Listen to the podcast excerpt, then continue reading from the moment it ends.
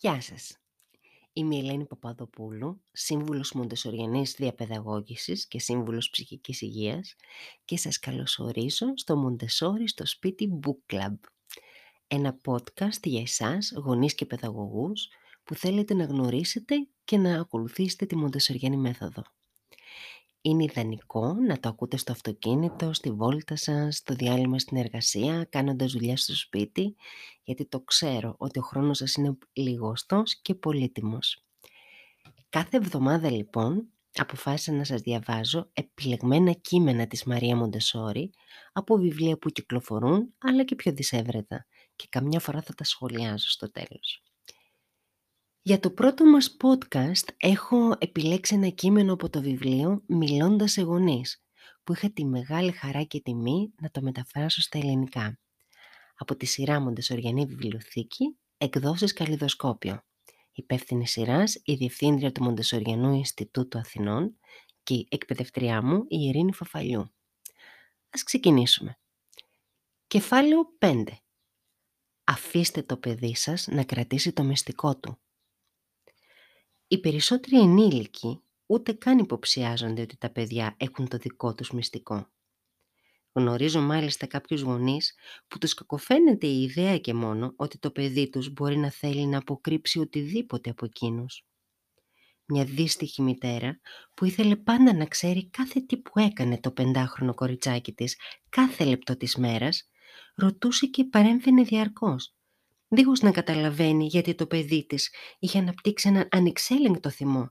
Σχεδόν θύμωσε μαζί μου όταν της είπα ότι η συμπεριφορά αυτή δεν ήταν τίποτε άλλο παρά η ενστικτώδης αντίδραση του παιδιού να κρατήσει το μυστικό του. «Μυστικό» με κοίταξε προβληματισμένη και έπειτα πρόσθεσε περιφρονητικά. «Η Τζόαν δεν έχει μυστικά από μένα. Προσπαθώ πάντα να της δείχνω πόσο με ενδιαφέρει ό,τι κάνει. Όταν μεγαλώσει Θέλω να νιώθει πως είμαι η καλύτερη φίλη της και πως μπορεί να μου λέει τα πάντα.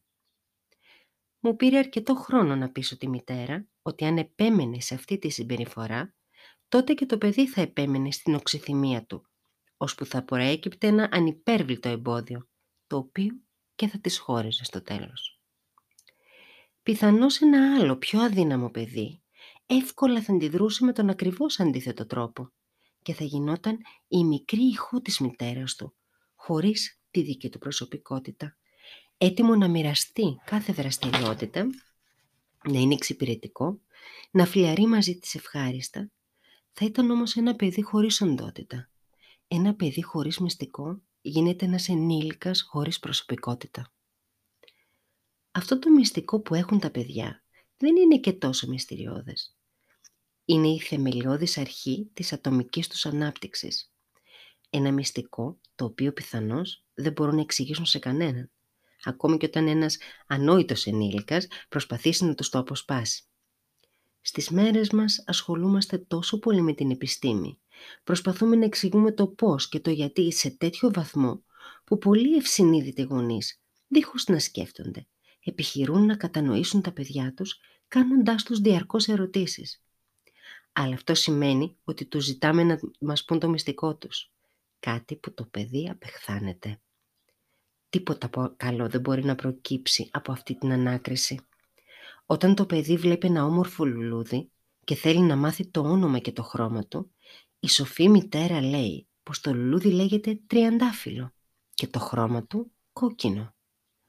Πρόσφερε τη βοήθειά της όταν τη ζητήθηκε και το παιδί μένει ικανοποιημένο. Όταν το παιδί αφομοιώσει την πληροφορία και θελήσει να μάθει περισσότερα, θα ρωτήσει από μόνο του. Αλλά αν η μητέρα του ρωτήσει «Γιατί θέλεις να μάθεις το όνομα του λουλουδιού» ή «Γιατί ξαφνικά ενδιαφέρεσαι για το χρώμα» το παιδί αδυνατεί να της το πει. Προσπαθεί, αλλά αυτό του προκαλεί σύγχυση. Η μητέρα προσπαθεί να ανακαλύψει το μυστικό του. Την επόμενη φορά που το παιδί θα θελήσει να μάθει κάτι, θα ρωτήσει τη δασκάλα του, η οποία δεν θα κάνει άβολες ερωτήσεις, αν είναι βέβαια μια από τις δικές μας δασκάλες. Για παράδειγμα, όταν η μικρή Τζόαν με τα φοβερά ξεσπάσματα ήρθε σε ένα από τα σχολεία μας την πρώτη μέρα, δεν ήξερε πώς να συμπεριφερθεί, επειδή κανείς δεν την ενοχλούσε, ούτε της έκανε ερωτήσεις. Κοίταξε όλο το υλικό με το οποίο δούλευαν τα παιδιά, επέλεξε να πάρει χάντρες για να μετρήσει και όταν η δασκάλα της έδειξε πώς μπορεί να τις χρησιμοποιήσει, την άφησε να δουλέψει μόνη της. Έως ότου εκείνη έφερε στη δασκάλα μερικά γράμματα από γυαλόχαρτο και άρχισε η ίδια να της κάνει μερικές ερωτήσεις.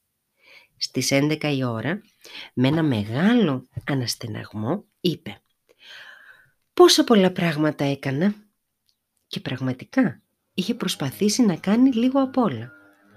Την επόμενη μέρα έκανε το ίδιο, πηγαίνοντας από το ένα υλικό στο άλλο, παραμένοντας λίγο περισσότερο στο καθένα.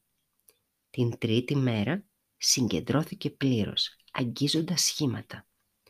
Συνέχισε να ασχολείται με αυτό το υλικό επί μία ολόκληρη ώρα, πραγματικά απερίσπαστη, ψηλαφίζοντας προσεκτικά τις γωνίες και τις καμπύλες και στη συνέχεια σχεδιάζοντας επιμελώς το περίγραμμά του στον πίνακα. Από εκείνη την ημέρα έγινε ένα διαφορετικό παιδί, γρήγορη στη δουλειά της και με μεγάλη ικανότητα συγκέντρωσης. Και επειδή κανείς δεν την ενοχλούσε, δεν είχε ούτε ένα ξέσπασμα θυμού στο σχολείο. Φυσικά στο σπίτι δεν επήλθε η θεραπεία τόσο εύκολα. Έτσι ζητήσαμε από τη μητέρα να έρθει στο σχολείο να δει τα παιδιά να δουλεύουν και της εξηγήσαμε πόσο σημαντικό είναι να μην προσπαθούμε να συμμετέχουμε στις ασχολίες τους, εκτός και αν εκεί να ζητήσουν τη βοήθειά μας. Για όσο ένα διάστημα ένα παιδί δείχνει έντονο ενδιαφέρον για μια δραστηριότητα, εφόσον δεν συντρέχει κίνδυνος, σίγουρα δουλεύει για τη δική του ανάπτυξη. Πέρα από οποιαδήποτε καινούργια ιδέα που ίσως επεξεργάζεται, ταυτόχρονα αναπτύσσει τη συγκέντρωση και την αυτοπιθαρχία του. Ένα παιδί δεν ξέρει γιατί ένα συγκεκριμένο αντικείμενο ή μια συγκεκριμένη κίνηση έλκει το ενδιαφέρον του μια δεδομένη στιγμή. Το σημαντικό είναι ότι ενδιαφέρεται και ότι είναι φυσικό ο νους του να αναπτύσσεται όπως και το σώμα του. Επομένως, αυτό που ενδιαφέρει το παιδί τη συγκεκριμένη στιγμή είναι κατάλληλο για τις δικές του ανάγκες. Αποκαλούμε τα σχολεία μας σπίτια των παιδιών και σε αυτά τα σπίτια κύριοι είναι τα παιδιά. Όταν έχουμε επισκέπτες, δεν τους επιτρέπουμε να συμπεριφέρονται στα παιδιά σαν να είναι αντικείμενα που εκτίθενται σε ανάκριση. Οι επισκέπτες μας έρχονται ως καλεσμένοι στο σπίτι των παιδιών και περιμένουμε να σεβαστούν τα ίδια τα παιδιά, όπως σέβονται οι καλεσμένοι τους οικοδεσπότες τους. Οι καλεσμένοι δεν ρωτούν «Τι κάνεις εκεί, γιατί το έκανες αυτό, τι σημαίνει αυτό» δεν μας χρησιμεύει σε τίποτα να ρωτάμε επανειλημμένα γιατί το παιδί αδυνατεί να κάνει απολογισμό των διεργασιών του νου του, όπως και της σωματικής του ανάπτυξης.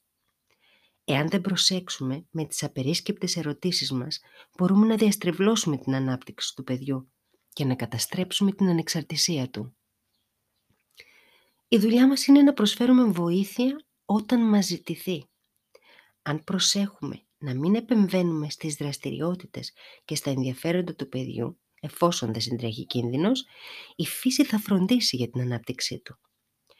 Η μικρή σας γη και οι κόρες σας είναι άντρες και γυναίκες σε εξέλιξη.